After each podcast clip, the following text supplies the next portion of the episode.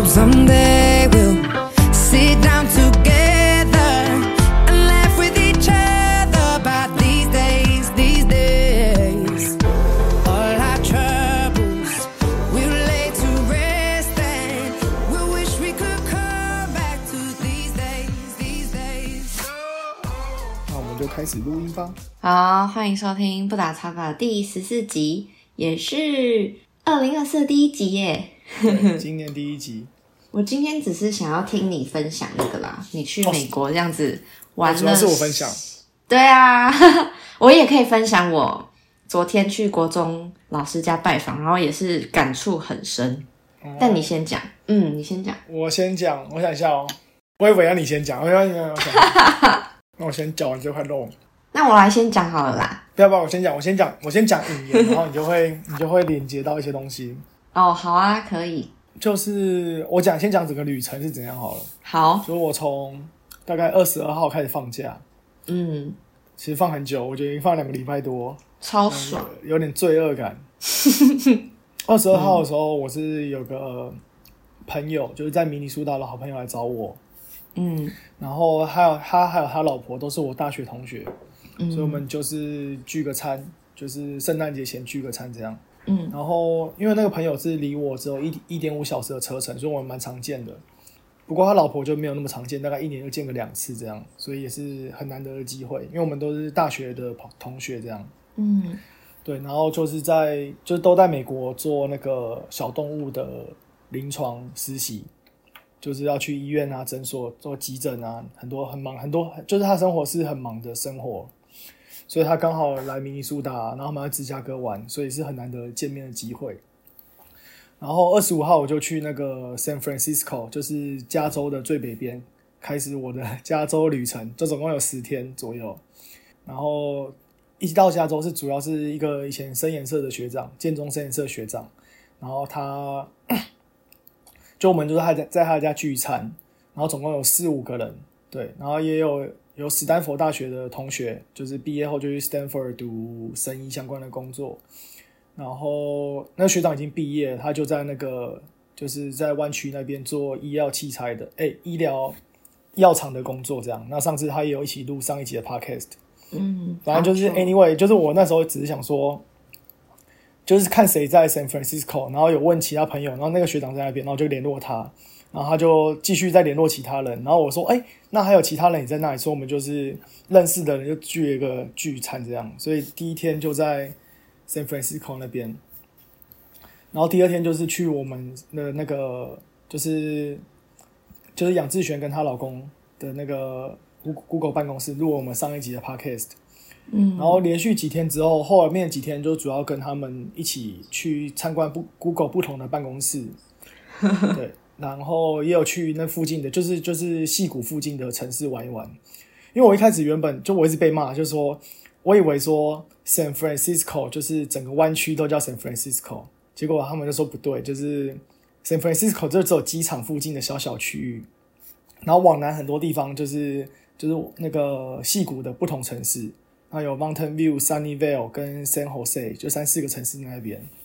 对，因为那边主要机场是 San Francisco，所以我就误以为那边都整个就是叫 SFO，所以就是搞错。他们说，就是因为我是中西部的人，就是对他们那边的叫什么，叫时空时空概念不一样。像我们中西部这边就是 Iowa 或明尼苏达，你就只有一个城市，你就只会在那个 city 里面晃，所以你就整个全部的区域都叫做，比如像我们是 Minneapolis，那你整个大城市都叫 Minneapolis，就不会分那么细。然后我们只要开车半小时、一小时都是很很近的距离，可是湾区的人就是很像台北人，就是天龙区，就你要怎么定义什么是细谷，他们就会分很细，那个是够不够天龙这样。哦，天母区什么区的？就是真正的 San Francisco 跟 Mountain View，其实开车大概一个小时内就一定可以到，他们觉得超级远，就像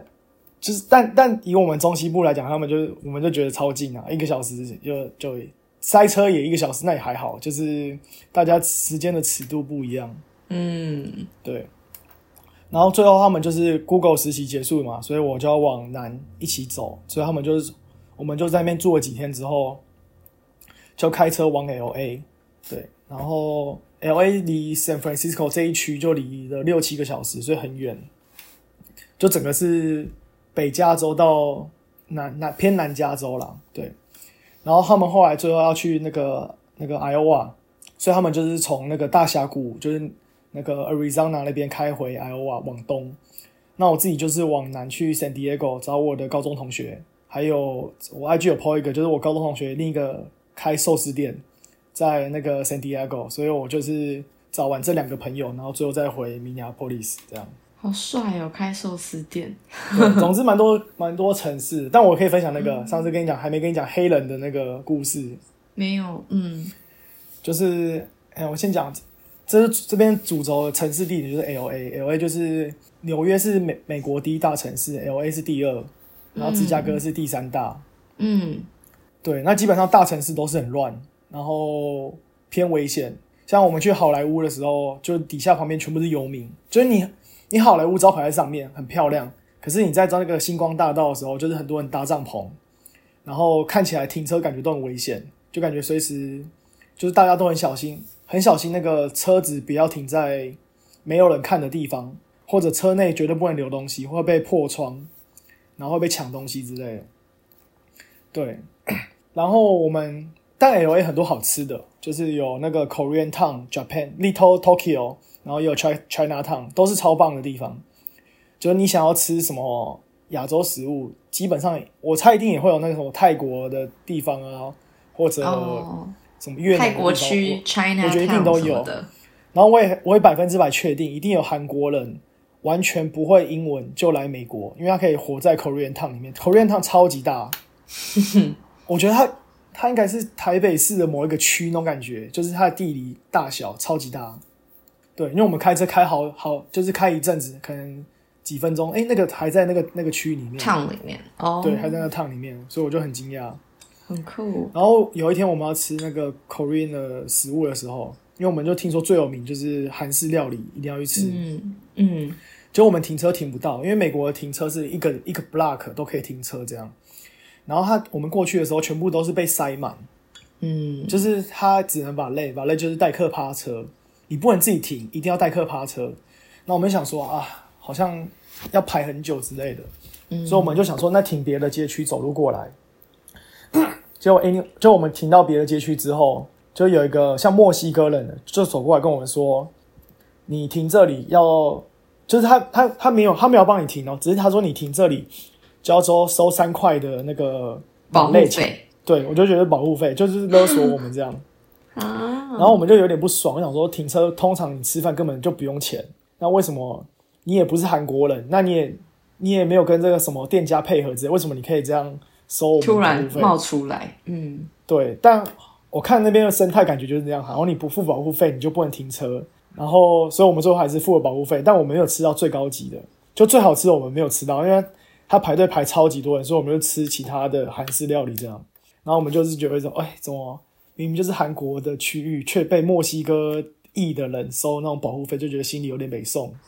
嗯。好，那第一天我们就是对 L A 的印象就觉得，哎、这城市是有点危险，然后嗯，怪怪，就是大城市可能都这样，然后又很臭，到处都超级臭，就很尿味啊、大麻味啊，满满街都是。啊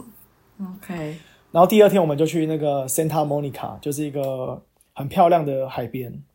那是六十六号公路的终点，就是它从芝加哥沿路到 L A，就是一个非常横贯中西部到美国西岸的一条公路。然后 Santa Monica 是那边的终点，大家都在那边拍照。然后我们一停一停车的时候，是我们停在一个百货公司那边，然后那边有卖一些 Rolex，就是这种超级贵的精品，百货公司旁边卖精品。然后我们觉得，哎，这边好像治安不错、因为我们停在高级区，然后我们就慢慢走到海边，然后我们就放松戒心，然后，然后我们一个朋友就跟一个黑人在那边就发传单，像那个 flyer，就是那种，它上面印他的 YouTube 啊，印他的 Instagram，还有什么 YouTube 频道这样，然后就发给我们，然后问我说：“那你们哪里来？”然后就回答说 Iowa，然后他说：“哦，Yeah，I know Iowa。”他就跟就给你哈拉一下这样，然后就跟你们握手，然后问你叫什么名字，帮你签名在上面。然后最后他就给我们两两三张，因为我们三个人，然后给我们两三张那个传单，然后他就说：“哦、yeah，you know it's all free 什么，就是这样我们免费之类的。”然后问我们要不要什么 donation 给他一些什么现金啊之类的。然后我就说哦，我想要给你现金，但我没有现金。然后那可以 Apple Pay 吗？然后他就他就会说他可以 Apple Pay，然后吓到哦，可以 Apple Pay 好。然后看他那个，他就拿出手机要那个要叫我 Apple Pay 转账给他。然后我想说好了，反正就来玩，那个转个三五块也也没怎样，就是当做另另类保护费。可是我就觉得是赞助你这个街头艺人之类的。然后，但他那个 QR code 的操作好像没有很顺，然后我就跟他讲说，哦，我等下去那个便利，就是附近买个东西嘛，那我等下有 cash 之后就回来给你钱。然后突然瞬间翻脸，他直接说，Yeah，I'm not a kid，就是叫就是说他就是不要不要骗他，不要再耍我了。Don't 嗯。fool fool around me 之类的，类似那一种，就是突然变超凶，然后瞪我们，好恐怖。然后我们就我们就傻在那边，然后然后他就说，然后他就说 It's easy ten ten ten，就我们三个人，你就付三十块就可以走他，勒索哎、他发疯哎、三三十块是台币多少钱？一千块之类的。对啊，然后我原本想说三块五块，那就是没差嘛，就是一百台币一两百这样，很正常。而且他是，因为我觉得最生气的是这样，你你我给你，你不是乐捐，可是你还是强迫一个金额这样。嗯，然后我就问他说：“那可以团体吗？可以二十块吗？” 然后就他说好。所以我有点惊讶，说为什么可以杀价杀成二十块？因为你养志血权，对养殖权还没拿，然后他就说他不要，所以就二十块。然后那个黑人就说好，那就我叫我们收二十块，然后强迫我用那个 Apple Pay 转账给他。然后我就我就因为因为你好像不转账也不能走嘛，所以我就转完转完转钱给他，然后我们就走掉了。那我们走掉之后，就是很多人我们就越想越不对劲，就觉得 为什么我们会被勒索，就觉得很奇怪。嗯嗯，然后后来还有就是说，我们信用卡支付可以跟信用卡公司讲说，我们要 dispute 这一这一笔钱，因为这笔钱不是我们出自出于自愿的。但我们在 L A 的时候不敢做这件事情，怕马上 dispute 他，他马上后来过来杀我们这样。然后把车砸烂，他身上有刀有枪还是什么东西的，或者叫他的同伙，因为那边很多黑人，他们好像都打暗号之类的，看到你有拿，然后下一个人他就他就没有翻你了这样。哦，那我回来明尼苏达之后，我就马上去联络信用卡公司，说我要 dispute 这个。那我昨天电话跟信用卡公司讲说，这个就是 against my will，就是这不是我出于意愿的。然后我一直想勒索怎么讲，就是不知道怎么讲勒索这个字。哦结果我发现我发现 anyway，反正但我就讲用别的方法讲，说我就是被那个黑人强迫要这个钱，那这个不是我想要的，然后也是 illegal 非法的这样。啊，但结果信用卡公司跟我讲说，就是那个他是用 Square 这个平台，所以你顶多可以去跟 Square 吵，就是这个第三方平台支付平台，你可以跟他吵。但是以这个信用卡公司来讲，说你们是 in person 实体交易，所以他没办法取消你这一笔交易。反正我们原本以为可以拿回来了，但我就想说，哈，就是二十块钱买个被勒索的经验，这样那就算了。哈，对，你你你当下是会害怕吗？就是他翻脸的时候，怕被打，所以觉得好了好了给他，还是这边就蛮有趣的，因为我的直觉就是直接想说，啊，反正二十块就不会被花钱了事？嗯，反正因为我我到美国就随时已经准备好被抢劫的心态了，所以想说、哦、才二十块，那就给你吧。我们一被被被勒索完之后，因为我们三个人嘛，就是杨志全跟她老公还有我，然后杨志全就很很很害怕、很紧张，然后肾上腺素就是狂飙这样。对，然后他就说，反正他就很生气，他就一直在咒骂黑人，就说就是就是黑人，他我们不是歧视黑人，只是这种行为就是败坏黑人的名声，让我们就是让让大家加深刻板印象。嗯，对，然后。反正我们就是大家惊吓，就是大概从那个从早上被勒索完之后，就一直紧张到下午。嗯对，然后我们就玩一玩，就在讨论。然后我就跟他杨志全讲说，我觉得他这个也是好，就是他很生气，就直接愤怒的表现出来。然后因为我们拿到那个传单嘛，他就说传单给他，他把它撕烂，他直接把传那个超撕超烂，然后再丢掉。那感觉那个情绪当下非常，紧张，然后又害怕又生气，这样。嗯嗯嗯，对，但我我的状况就是，我就直接进入那个超理智，我就觉得说，啊，这个没什么，啊，就嗯就付钱解决这样。但我可能也还是有还是有吓到，嗯，只是我反正我们就讨论这件事情，就是会不会在团队中，嗯，莫名其妙的，好像我就必须诶、就因为因为是我们三个是一个团队嘛，所以有了很紧张的时候，我就自动变得没办法很紧张。嗯。然后也有一点是说男性的一种压抑，就是遇到遇到大事情的时候，自动就反射出好，现在很很紧张，可是我不能表现出很紧张，嗯。我不能马上哭出来说啊好恐怖之类的，就是有社会包袱，所以我就说，哦，就是我可能有吓到，可是我表现出来的没有办法是一个很情绪性的，很真实利己的，嗯，对。那反而养志全的个性是他吓到马上吓，马上吓到，马上开始咒骂，嗯那我觉得说不定他的呃情绪排解反而是好的，他可能今天骂完，然后心情就舒坦就没事了。嗯对，然后我就觉得说，就是也是 appreciate 不同的个性，就我就说这样也很好，你可以马上生气，马上感到害怕，然后那你可能睡个觉起来就什么都事情都没有了这样。嗯对，然后我的方法就变超理智，然后就就哎就切换到不同模式，就觉得啊这个事情没怎么样，可是说不定我内心的受伤会是比较久更长。远的啊、男生真的好辛苦哦，会蛮心疼你的诶。嗯，应该说每个人的确都有自己的应对啦，嗯，但是就是你有意识到这件事情，就好好把这个事情消化掉，蛮可怕的。我觉得好像也是要练习表达，就是你的心情，就是我就是男生可能就是特别需要练习，练练习你的害怕，要怎么表达你的害怕，然后怎么表达你的开心，因为可能超开心的时候也表现哦还不错不错，可是我还、不错不错就已经超开心了，就是没有办法没有办法很情绪化的表达哦哦超嗨的，对，嗯。嗯，好辛苦你们了，真的。就真的。男生真的蛮辛苦，嗯。嗯，好，所以这个就是，然后玩完之后，后来就都很顺利嘛，后来偏顺利，后来就比较没怎样，只是因为就我们我们就以我们是放松戒心啊，就以为自己在台北，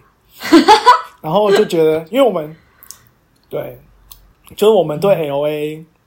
一直都知道 L A 很恐怖，可是就太放松了，以为它是它是一个 peace 的城市，对，所以忽略了这个城市的随时都危险的地方，这样。嗯，了解。那你这样总共见几个人啊？哎、我没有算趟哎、可是等一下哦，我的为什么一直比赞？我觉得很奇怪。没关系，你可能不小心压到，或者是怎么样。好，我没有算我总共见几个人，可是大概快十个人吧。然后大、有一半都是高中认识的朋友，然后有些是大学、或者也有一个学长是明尼苏达这里的学长，然后他去湾区找工作，所以我去找一下这样。嗯，因为我现在回想，从现在然后倒推以前感情最好的时期的朋友，好像就是国高中诶、你说你吗？对，大学也有很棒的朋友，但只是因为大家，因为我觉得国高中的是是大家是每天生活在一起的那种状态，跟上大学后可能比较是各自选课或是各个社团接触的时间没有那么久，嗯，所以长时间的朝朝夕夕的相处，跟后来的嗯、呃大学的社交的模式又不太一样。高中很像是国高中有点像被迫把你这群人绑在这一区，不管怎么样，就是你们就会有很多很多很多的交流，然后那些交流是有点像是累积时数的概念。假设你要跟一个人深交到某一个程度，可能要达到某一个时数以上，你才能获得这个等级的友谊。那我就觉得国高中它就是自动都已经先帮你分配好，然后你就是在那个累累积时数就累积的很很顺利很快。所以后来想，哎，为什么会跟我的国高中朋友就是感觉又更紧密的原因，好像是这样。所以你同学会有什么特别的心得吗？同学会哦，同学会可以分两个面向，就是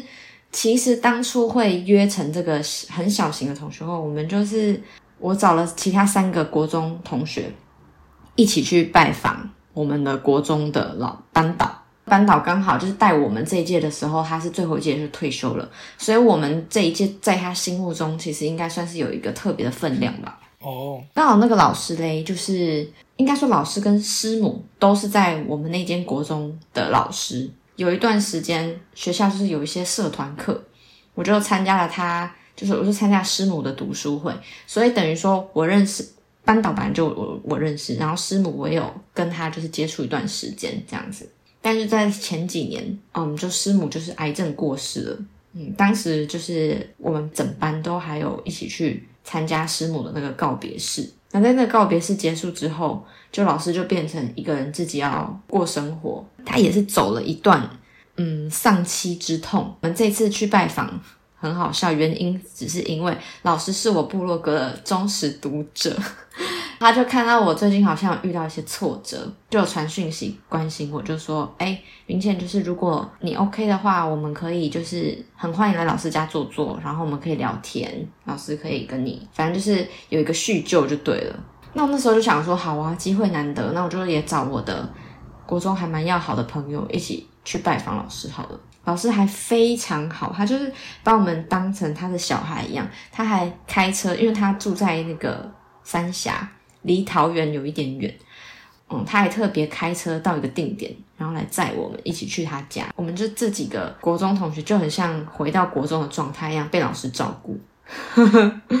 很棒的地方是，可能现在还有在联系的国中同学，基本上也是各自都发展的还不错，或者是说整个彼此的社交圈，或是考到的学校啊什么，都比较接近一点。等于说，我们的世界还是偏比较相近的一群人。当然，还有那种国中的那种小混混的同学或什么，现在就的确不知道他们还怎么样了。嗯，但至少就是十二年，我们很久没有见面嘞，就是从国中毕业，然后中间可能有约过一两次同学会，但不一定每个人都会到场。那这一次聚会就是有算是有比较认真的叙旧，然后老师已经七快要七十岁了，就是已经整个满头白发这样。所以在看到他的时候，然后他也有讲他呃这段时间是怎么就是一个人一个人过生活，然后怎么找到新的生活重心，会去爬山，然后骑脚踏车出国玩什么什么什么，我就会觉得这个缘分非常的难得吧。就大部分的人可能国中毕业以后就会跟同学失联，然后老师基本上也不会联系，大家还可以聚在一起，然后听老师讲他的那些我觉得非常精彩的人生故事。我有几个感触，一个是就老年人真的包袱没有这么多。你知道他去挪威自驾，然后还去湖里裸泳，就是老是有一些很疯狂的那种，很年轻的那种趣事，都是他在退休之后才开始有这些体验，真的是想干嘛就干嘛。我就好羡慕那种很自在，我觉得他们都很珍惜生命吧。很重要的人离开，就会更觉得那不要有遗憾，就尽可能去玩，或者是去去体验。那他有说他花了大概多久才离开这个伤好痛？几年，真的好几年。他有说，就是他，嗯、在一开始他甚至都不敢睡主卧室，他到现在都还没有睡主卧室，他就已经习惯睡到客卧了。因为他睡在主卧室，他就会一直想到他以前跟他就是跟师母的相处啊，或者什么，会让他很容易就是勾起以前的回忆。而且他现在又一个人住，我感觉就是如果这是年老生活的话，还是要有一个伴或者是室友，其实对人的健康或社交还是非常非常有帮助。像他就会说啊，除了就是平常去爬山，然后骑脚踏车，会有这些一起运动的朋友以外，他在家基本上就是一个人，然后也没有什么人跟他说话。尽管他有那个孙子，就是他已经有那个孙子，但也不可能每天都住在一起嘛，就可能偶尔假日才会回去看他。他感觉需要养个动物哎，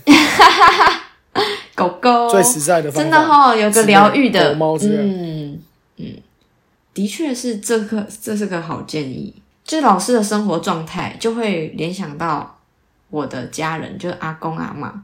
他们其实大部分的时候也都是自己一个人待在家，每天可能也没行程也没干嘛，就看电视，然后去外面散步、运动、爬山、走个步道什么，这已经算是很健康的老人的生活了。他们可以完全自理，不需要你担心。只是他们的社交是，当然也有一些他们的老人朋友，可是一个人在家的时候，他们就是真的就是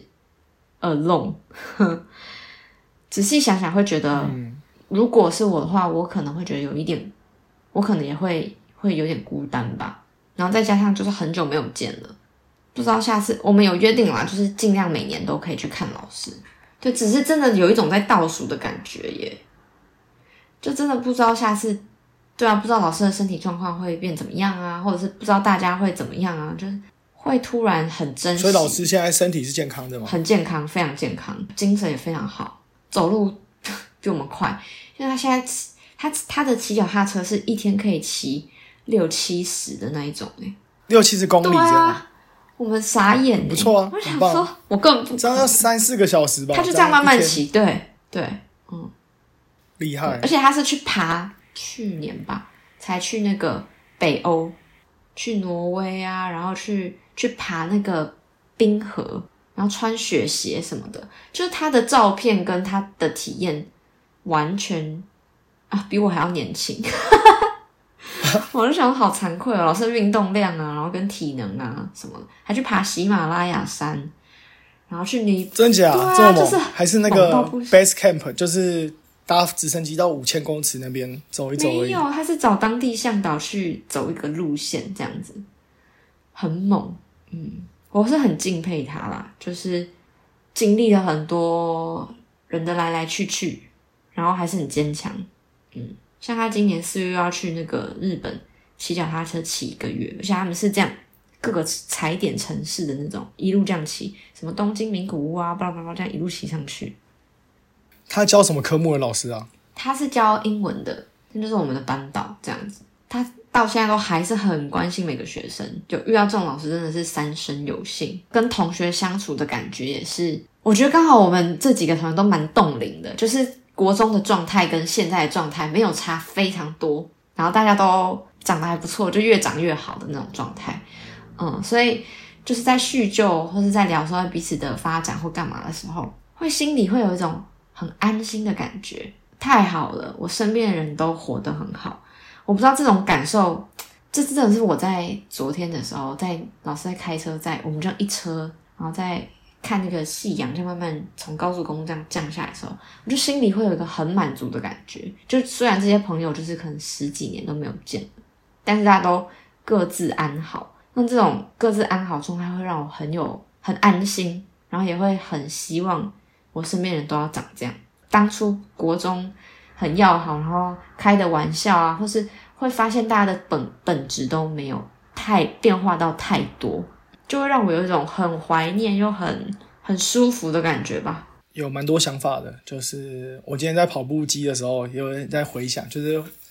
我的整个旅程。然后，其实我最想分享的是我在 San Diego 的朋友，反正他应该不会听我 podcast，就是他是他是高中毕业之后就直接去美国，因为他家里就是经营那个就是留学留学社团的，太酷了吧！然后他现在文化，就我之前不知道有没有跟你讲过，就是在美国生活一段时间之后，会觉得说台湾也融入不了，美国也融入不了，因为永远不会成为美国人，嗯，所以就成为第三种文化的人，就讲话就是 A B C 腔，就是有些字就是莫名其妙就是要讲英文，但也不是 不是说他多屌，就是只是因为忘记中文怎么讲。know，嗯，之类的，对。然后我就觉得可以看，就是比如说，好像可能是我十年后的我之类的，会我说说话方式，然后或者一些生活模式，就是慢慢人就是这样慢慢的被环境影响，因为你你带着台湾的 identity 来到美国，但你又没办法完全融入，最后就会变成一个呃 mix 文化就是两嗯。第三种第三种新的东西。但好在就是说，美国一堆这种人，美国满街都是国外来的移民，所以可能多少多多少少都有你这种想法，或者你的困难，人家多多少少可以理解。嗯然后现在也很多移民的第二代啊，你可能爸妈就是这种人，所以你也可以理解。就算你不能真的理解，但你听过很多爸妈这种故事，所以都可以慢慢知道。但他就是一个到美国来之后，算是不得志，他也没有读得很好。然后呃，他自己说了，客观来客观来说，就是他呃大学读了十年，然后又中间就休学回台湾一阵子，然后再回来。但是我觉得，因为我们高中同学嘛，所以我就知道你最最高中的样子，最北蓝的那种样子，所以也不会觉得怎样。反正我们现在又没有又没有要以那个你的身份来 judge 你这样。对，那我们也是基本上应该是从高中毕业后我就没看过这个人。对，然后去 San Diego 的时候，我就跟他讲说，我来这里就是看你跟另一个朋友，因为我就只有这两个在这边在这两个朋友，然后其他行程随便你，你帮我就随便帮我排，就是就是去哪边吃什么都我都没有特别在意，嗯。就还还行。嗯。对，因为我原本有可能不去 San Diego，我原本从 L A 就可以直接回明尼苏达，嗯。但我想说都来加州了，不如就是行程就一次顺便玩，不然以后来又要再额外的机票什么之类的，就可能更多花费这样，嗯。那就不如一次就玩认识一下这个地方这样，然后就借住他家一晚，对，然后对他就跟我分享，就是说他前阵就是现他现在状况是好的状况，就是 OK 可以跟人见面，然后因为他就经历过一段黑暗的期啊，但每个人可能都有黑暗期，然后不一样。对，然后就那个黑暗期，我也不知道实际上到底多黑暗。就是他说完全不想社交，然后就是就他说他有一个好朋友，那时候就是他在 San Diego 的时候，然后都比如比如说别人传讯息给他都不回，然后他就做自己的事情之类的。然后他有一个好朋友，就是真的很好的朋友，就直接好像从不同的城市开车几个小时到他家敲他门，把他叫出来说你在干嘛？你怎么都不回讯息之类的。嗯。然后他说他其实蛮感动，就是把他挖出来的那一种，就是你可能只有你很亲近的人才知道你现在怎么这么惨，然后去把你挖出来，叫你不要不要想不开啊之类的，随便了、就是、anyway，就是你我传几百封讯息给你，怎么都不回，那我现在要看你还还活着啊、之类的。嗯对，反正他是那时候可能就过得很不好。那刚好这今年的时候，二零二三年底的时候，我联络他，他是有回，所以表示说，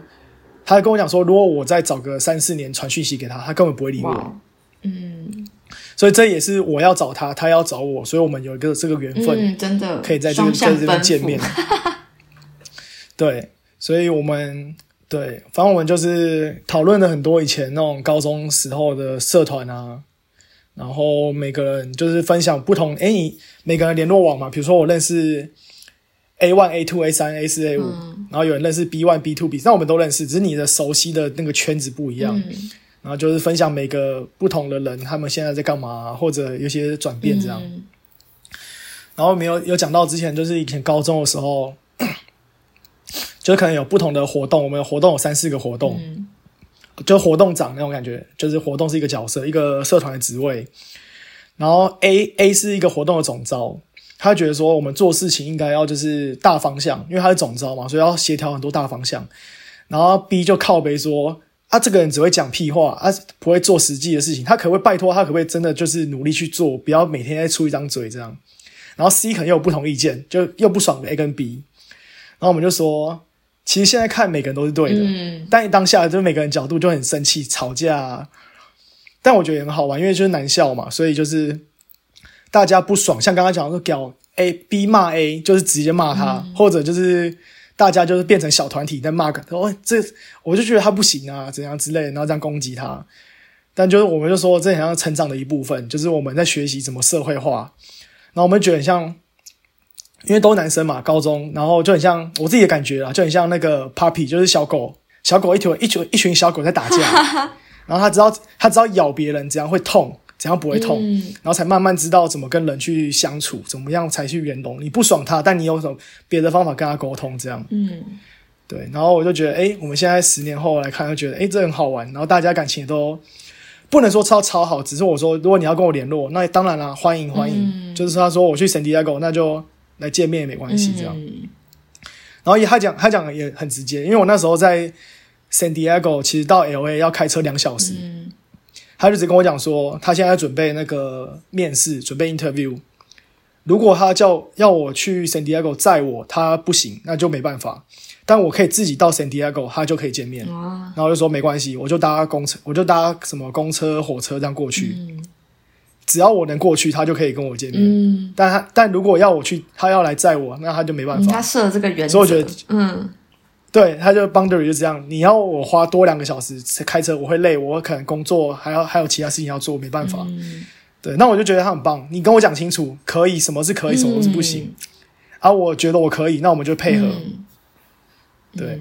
然后他对他以前对他以前是一个就是胖胖的人，然后现在是在练泰拳，哇，好帅！然后就变很瘦，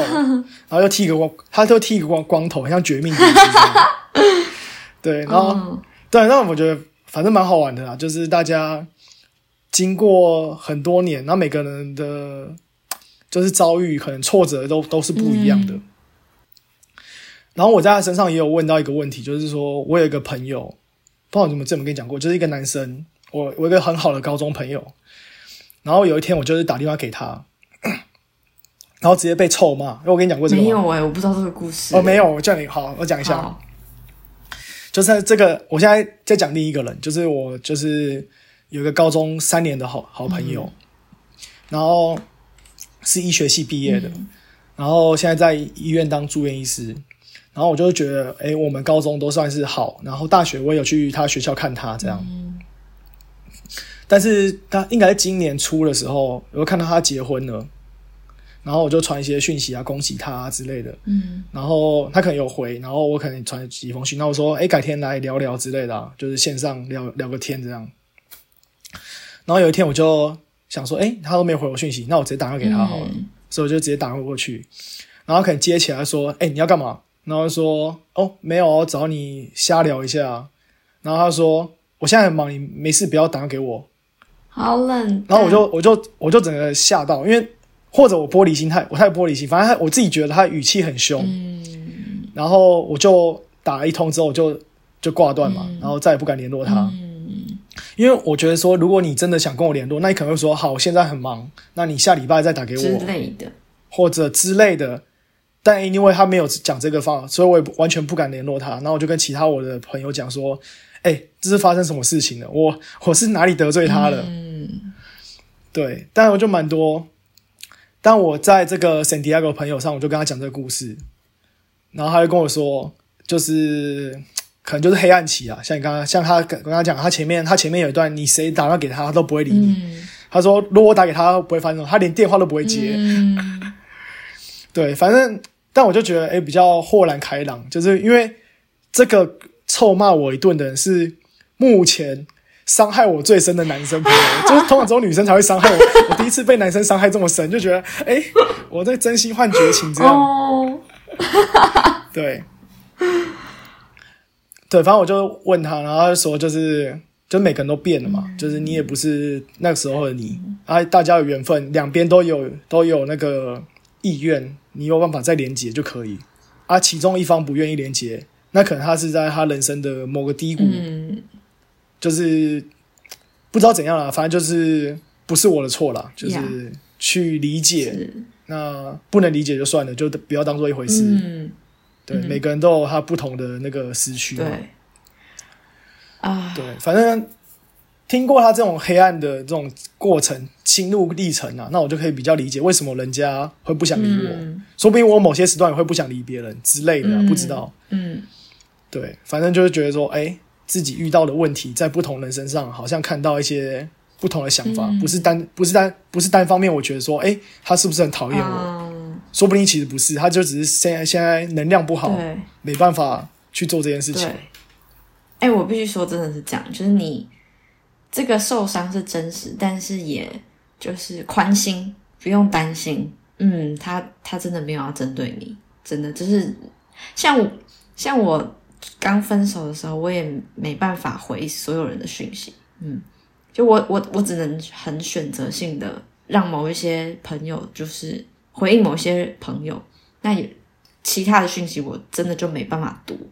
真的就是没办法。那那个没办法不是我讨厌这个朋友，或者是不想要跟他联系，而是我我就是在那段时间我没有能力。但我就觉得说，这样其实呃，他不联络我，那我就也没办法联络他了。就是我也不会可能说五年内、十年内，我也不会去传讯息给他了。就是我说一个一个客观的角度来说，因为我就觉得我没办法做到这件事情我懂。那就不要，这我知道啊，那就那就没关系。嗯对啊，就是有点可惜啊，就觉得啊，朋友就是来来去去。对对，所以遇到这种像国中同学，然后高中同学都还可以联系的，我都觉得很难得。我你就是失去后才会懂珍惜啊！就是你你失去了一些人之后，你就发现啊，能够继续留在你身边那个那些人真的好不容易哦。然后这个关系其实也很脆弱的，有可能有一天就会突然断裂，或是怎么样。我有一种很奇怪的感觉，就是这些大部分的朋友，就是刚刚讲都因为都男生为居多嘛，所以我们可能现在联络，但我们未来十年也不会联络。我们前十年没联络，然后我们三十岁的时候有个中继站，嗯。大家 connect 一下，嗯。但大家就是努力自己发展，嗯。都觉得很有趣啦。就是这个关系是，我也不知道怎么形容这，我第一次感觉到这种感觉。嗯。对，那就我跟我这些讯息跟你讲，就是好像也不会很没有那种离别的很难过的那种感觉，嗯。但未来再再见面，感觉又会更更多的新的故事这样，然后也很期待不同人的发展。嗯那大部分人还是偏善良啊，然后我觉得真的大家有变变温柔的感觉。嗯就我们大概有一个结论，就是说智力这种东西啊，就是你聪明才智，大概到十八二十岁就是顶顶点了，你不会再变更聪明，你解决不了的问题就是解决不了。可是你后来的成长会水，就变成是说，呃，处理事情的成长，你知道哪些人际智慧关系的累积，嗯对人际关系的互动，当别人怎么样的反应，那你要怎么样反应回去？嗯嗯那就不是智力的问题了，那就是我就变成 wisdom，就是你的智慧。嗯，怎么就你后半生其实我觉得都在学这些东西，嗯怎么在人际关系里面让别人觉得舒服，让自己也舒服之类的。嗯像刚刚有些，然后有些解决不了的问题，你要怎么去合作、去杠杆？有些问题，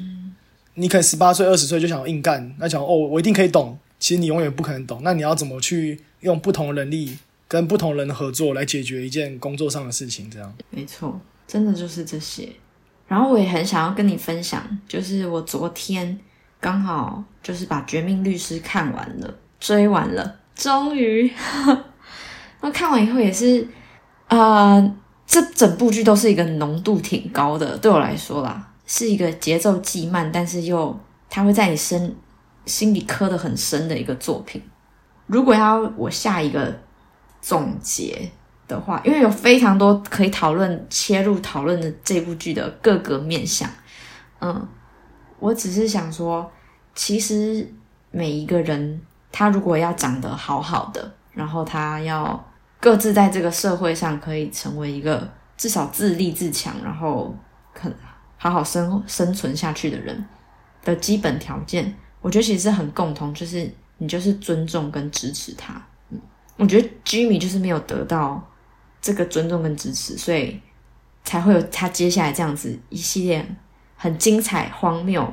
以及让他很也有很多遗憾的这段路程吧。嗯，就每个人好像真的都是这样。那我就觉得，如果可以的话，就尽可能有能力的话，就尽可能去尊重跟支持别人，然后不要干涉或是批评判别人的决定。嗯，就是这个底层的支持，然后。给他爱跟关注，这样就好了，不是钱呐、啊，不是什么。因为我不想要剧透，所以 讲的很 嗨。没有我看过啊。嗯，对，我觉得主要就是他哥影响他，是他完完全全就是一个亲子之间的遗憾，然后衍生到后面，嗯，对啊，他渴望得到那个尊重啊、认可啊，嗯，但其实你就是给他就好啦，或者是对。那我觉得这部剧很。很赞的地方是，这种亲情在那个华人的社会或家庭结构里面有更多。就比如说，一直得不到爸爸妈妈的认可，或者是呃，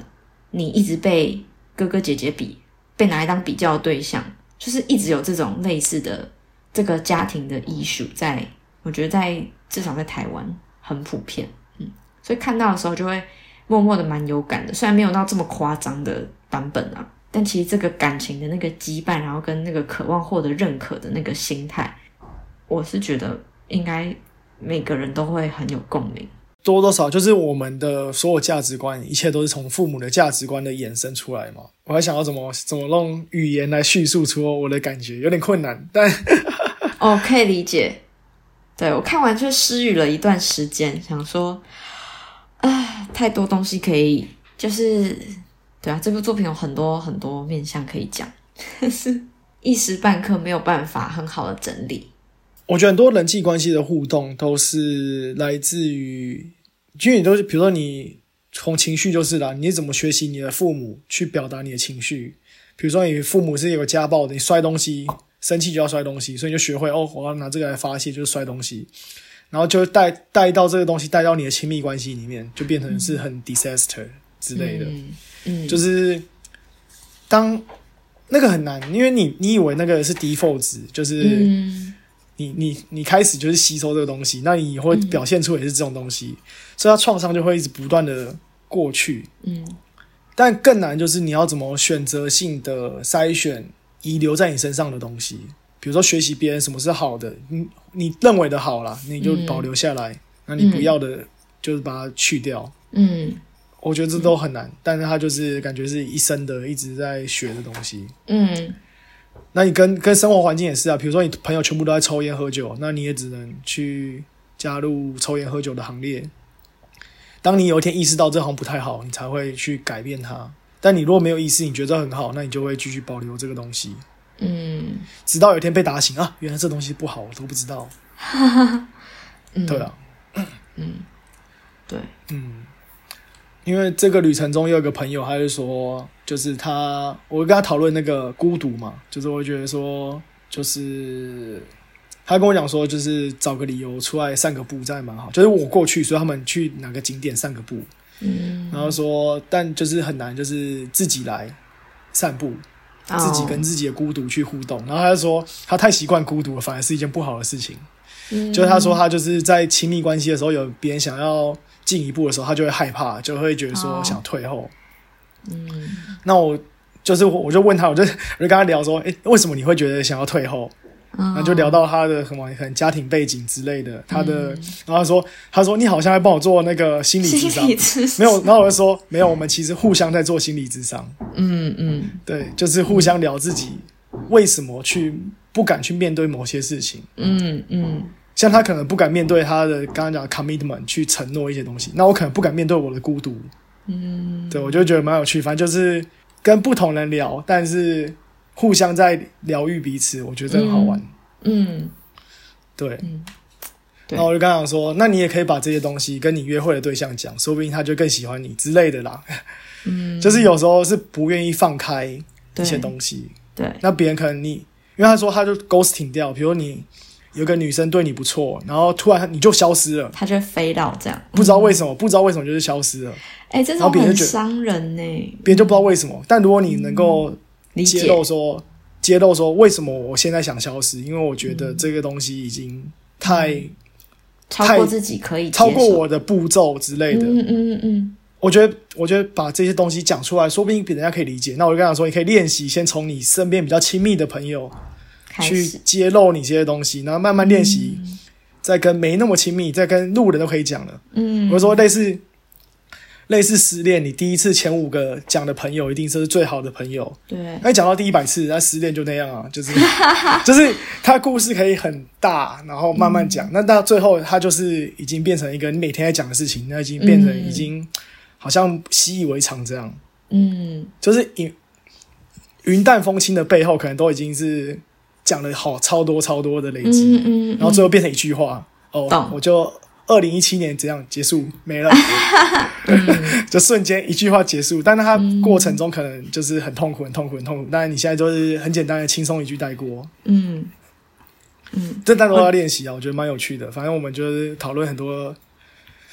呃瞎聊的事情，但我觉得这个这些聊天的内容都比那个小时候十几岁、二十岁聊的更有趣，更精彩，因为每个人的、嗯每个人伤痕更多啦，伤痕累累，但是我觉得对很精彩。嗯，哎、我听你分享，就是练习表达自己的，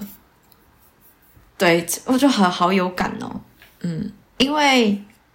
好像男生真的比较不擅长去把这个自己心里的那个恐惧或者是担忧讲出来，就听起来感觉那个朋友是比较是逃避型一点的人。我觉得也是因为我们是高中朋友，然后他就觉得说，至少我跟你有一定的亲近，嗯，才愿意讲述这些东西。嗯，那如果你现在认识的新的朋友，可能你也不会不一定会。知道。嗯，对。好，你的建议是很好的建议。然后我有一种感觉，就是说整趟旅程下来，我的感觉，我今天健身房跑步的心情，我就没有想要具象化，就是很像我是一块海绵，然后把所有东西挤出来，把海绵挤出来，然后大家都一堆海绵在这里，然后挤出来之后，你会吸到别人一点东西，但你还是会保留一些你没有被挤掉的部分，所以就是大家的海绵在那边喷来喷去，然后吸来吸去，好可爱哦，好非常具象化，有。对，就是那个画面感，就觉得我在、嗯对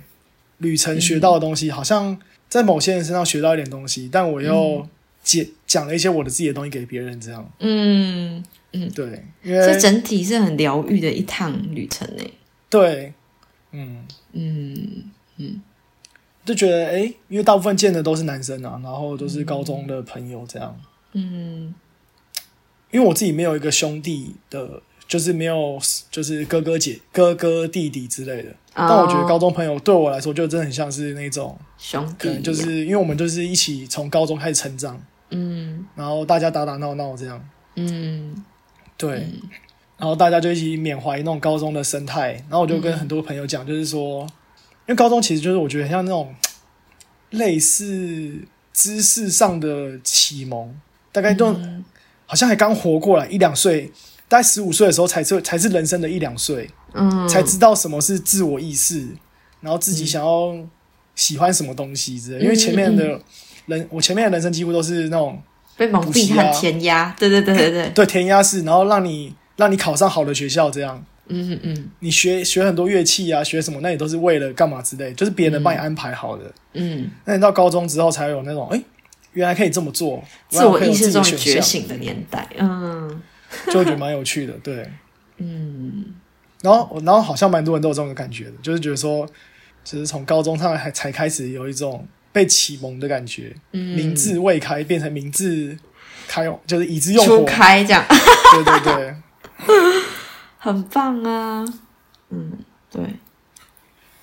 好，然后对，嗯。然后我最近有看一本书，这两天才看的，嗯。它是我忘记名字了，我想一下，我看一下名字，让我找一下那本书的书名叫做《Algorithm to Live By》，中文好像叫什么“决策的演算法”还是什么的，嗯嗯。反正它就 algorithm 就是那个演算法嘛，那就是怎么用演算法在生活、生命中使用，嗯，怎么把机器学习这些东西用在生活里面。嗯。然后有一个章节，第二章，但它其实有点难懂，我自己觉得没有很好懂。嗯只要第二章就在讲说那个 explore 跟 exploit，就是开发跟善用。嗯开发就是你电脑去探索新的东西嘛，探索新的技能。然后善用就是你现在有工具箱，你要怎么善用这些工具箱？嗯然后有看到一个，就是说，呃，直接直接跳到后面比较结论，就是说，年轻的人喜欢去交新的朋友，但老的人会故意疏远他的朋友，只跟几个比较好的朋友去保持联系，就是一个是广？一个是精。对，这是大部分的人会做的方法。的社交模式是吗？就是年轻人，他就是说，没差，我时间很多，赶快交认认识新的朋友。嗯那我剩十年，那我就我要只跟 care 我的家人，其他我新的朋友我不需要去认识这样。嗯但这个也很有趣，他说这是常态。可是如果年轻的人你得了癌症只剩一年的话，那你可能也不会去交新的朋友，你只会去认识你的那个，就是去去加深你的跟你你比较亲密的关系之类的。嗯所以它时间就是一个重大的变因，你还剩多少时间？嗯你还剩多少时间会决定你到底是要探索新事物，还是要珍惜眼前的事情？嗯，对，对啊。所以很多就是不是很一个假设题嘛，就什么什么世界末日最后一天你会怎么过什么之类的。呃很高比例的人都说我要跟我的家人一起过，然后在家里，然后度过一个很平凡的日常或者什么。对这，感觉那在就是是一个时间非常压缩的时候，你就要你没有选项，你就只嗯是弄善用，你只能去把你身边的工具箱赶快进到用到、用到最棒。嗯嗯，但如果你时间还有五十年，你不会只想跟自己身边的朋友去认识，你还要想探索很多事情。对对，对，反正他就是在讲，就是机器、电脑这些东西，它它的城市逻辑啊这些东西，那怎么应用在生活里面？嗯但它很多很复杂的东西，就是 它很多是从数学模型去去想这样。哦，对，哎，但我有联想到一个，哎，就是也是就是我见完国中老师的时候，因为太久没见了，所以我们彼此更新这十年来发生的事情、近况什么的时候，都是很高质量讲重点，然后非常精彩的去把每一年我们各自发生的亮点，就是 share，大家互相 share 这样子。然后所以整个一整一整天的那个社交的那个质量是很高的。那是因为我们把十年都没见的想要讲的话，全部都在那一整天，就是大家都把它丢出来。嗯，但我就想到，好，回到我自己的家，比如说我跟我阿公阿妈，然后呃，平常我们回回就是阿公妈家的时候，基本上我也不会跟他们有太深刻或是很有品质的交流，我就还是在那边看电视、看我的剧啊，然后看我的小说，呃，就是我有点像，我只是就是在那个场所出现而已，可是我好像没有真的很珍惜那个呃，跟他们真正有交流的那个很很有 quality 的谈话。我就想说，嗯，是不是要调整看看这一点？不确定耶，因为我没有想要改变任何人的应对模式，可能他们就会还是会问你说你工作怎么样啊，感情怎么样啊，或是总是会有那种长辈式的问候，嗯，那我就没有想要改变他们的这个，但是我会如果给我一个新的启发的话，我会希望可以就不是只是去阿嬷家吃个晚餐，然后又回家的这样子的互动，而是真的可以有一些听他讲故事，或者是比较有趣的聊天吧。不然我会觉得我每次去，我就是其实也没没有真的很有很多的交流。嗯嗯我这边提供一个另一个不同的观点，嗯就是我跟你讲说，我们有去玩橄榄球，就是美式足球的丢橄榄球。嗯然后我朋友跟我讲说，其实他觉得 highlight 你社群网络上发的 highlight 都不是 highlight，像他觉得说跟我的 highlight 就是我们去丢橄榄球，也没什么讲话，只是我就说，他就说就是教我一些战略，你就是玩、啊怎么玩这橄榄球，然然后我们就是在海边玩橄榄球，度过一个几、一两个小时这样。嗯但我觉得就是做一件事情，你不一定要讲话，也可以是一个质量的完事情。全理解。嗯所以你阿妈说不定也觉得很开心，你看到你跟你吃饭，她不用跟你深度的交流，嗯但你会记得这些事情。嗯，懂。就是我说很多事情，但他不，他不不一定要语言，不一定说要多 quality。所以 quality 的定义，我就觉得我有重新刷新 quality 的感觉，就是说，你们一起散步也是一个可以有 quality 的事情，就你们就一起散步就好了。嗯对，嗯嗯，我懂你在讲什么。对，的确有那种无声的，哎，但是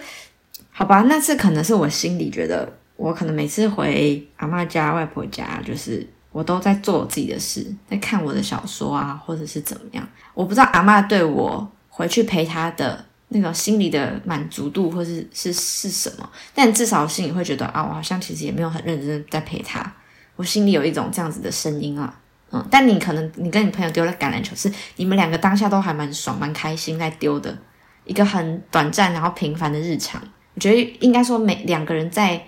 对那个时段的认定是什么？如果大家都觉得这样很棒啊，那就是 high quality，就两个勾勾就有达到。那我自己会有点小，嗯，觉得好像我可以再多陪阿妈聊两句。嗯，对，对，不知道没有正确答案，就是嗯自己觉得开心也是一件很重要的事情。对，我也很喜欢，就是就以前在交往的时候，彼此可能都在同一个空间，然后但是我们各做各的事。我其实很喜欢那种状态，就是我我看我的动漫，我然后我做我的东西，然后他可能也有他自己的活动啊，或者是他在做他自己的，他看他自己的东西。但是这个无声的陪伴对我来说很舒服，嗯，就不一定要一直在那边讲话，一直在那边有互动，不需要。就是有一个人在你旁边，然后很安定的陪着你。对我来说，那个满心里的满足度也很高。嗯对，因为就我们来说啊，像我的朋友，可能真的说，我就我会跟他们讲说，可能就是真的最后一次见面，说不定，因为人生就是太无常了。嗯然后就可能某一个时刻，就是想到这个人，可能就想到这个时间，在打橄榄球，或者看到橄榄球就想到这个人。我觉得脑中的连接就是非常快速，然后就莫名其妙，哎，像我去 San Diego 的动物园那边，嗯我没有进去，都有看到那个 San Diego 动物园，我想到以前有一个朋友，就是寄 San Diego 的明信片给我，哦，就是一些小小的事情，然后我就哎瞬间快速连接起来，嗯所以我觉得很有趣，就是这些记忆，它看起来都是很没什么东西，那它可能就卡在你的一个夹层里面。那某一天有个很相似的东西，它就唤起你这个这个记忆，把它抽出来，这样，嗯嗯。所以我觉得也蛮有趣的，就是这种生活的体验，它是交错复杂连接在一起，这样。嗯嗯，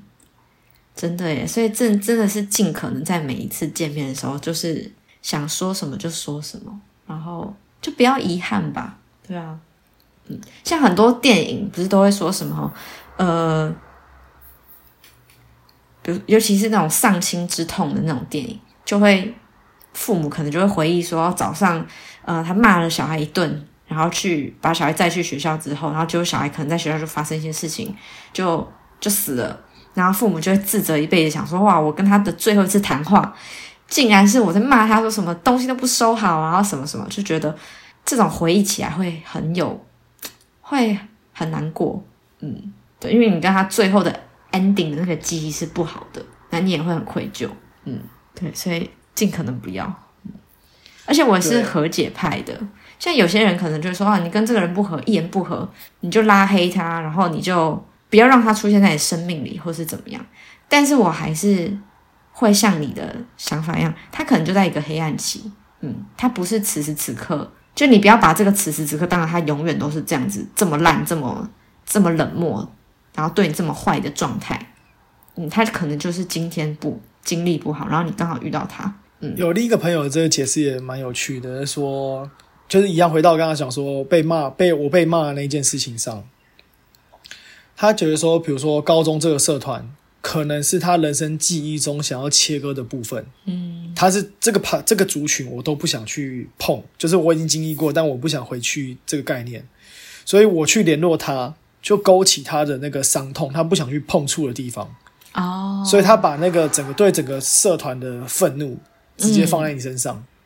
因为你让你提醒了我这个他后面一整块那些东西，对，或者他可能那时候他觉得自己的那个形象是我不喜欢自己以前在这个社团的形象，嗯。然后你的出现让我又回到回想起我以前讨厌的我自己，嗯然后我听到蛮多人有不同形式的类似的概念，就是人都有想要有讨厌的过去，的部分，嗯，对，所以不想被唤起。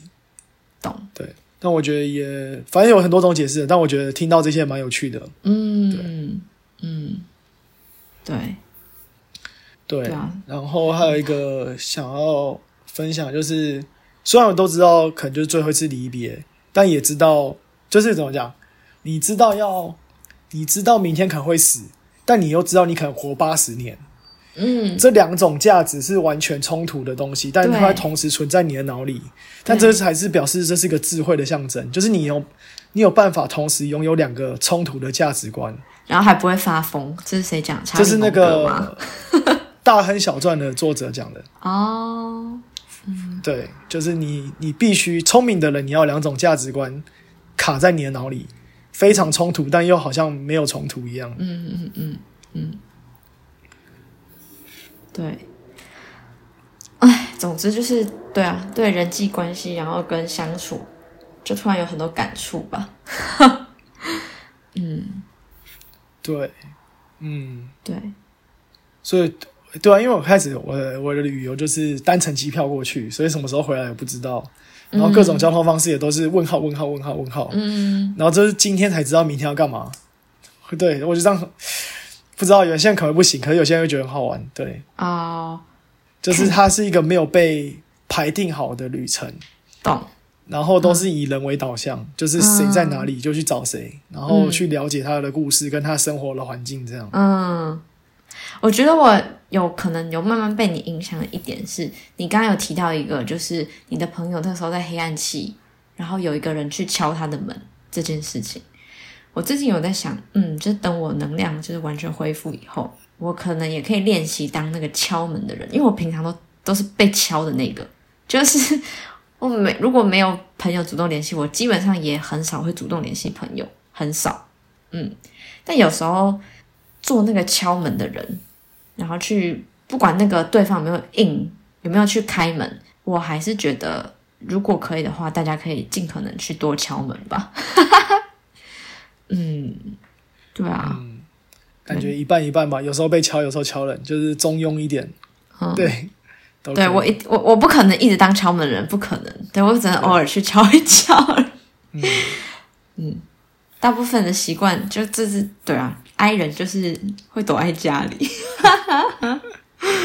嗯我是看你 i 人的文章，还想说是不是打电话突然打电话给别人，真的是会让你很不爽，所以我说不定触犯了某些人的哦，就是怒点之类的。呃，我觉得嗯不用担心，就比如说你打电话，不管打给谁，他当下不接，那就那就表示他可能在忙，或者是他还没准备好要接电话，但他之后一定会回你讯息啊，或者是怎么样，所以你就用你自己坦然舒适的方式去跟别人互动，除非对方跟你说，请你不要打给我，我这样很困扰，或者是怎么样，嗯，对对，我觉得想到要用什么方式联系别人是很很细致、很贴心的那个啦，是很贴心的一层啊。对，就刚跟你讲啊，智慧啊，要怎么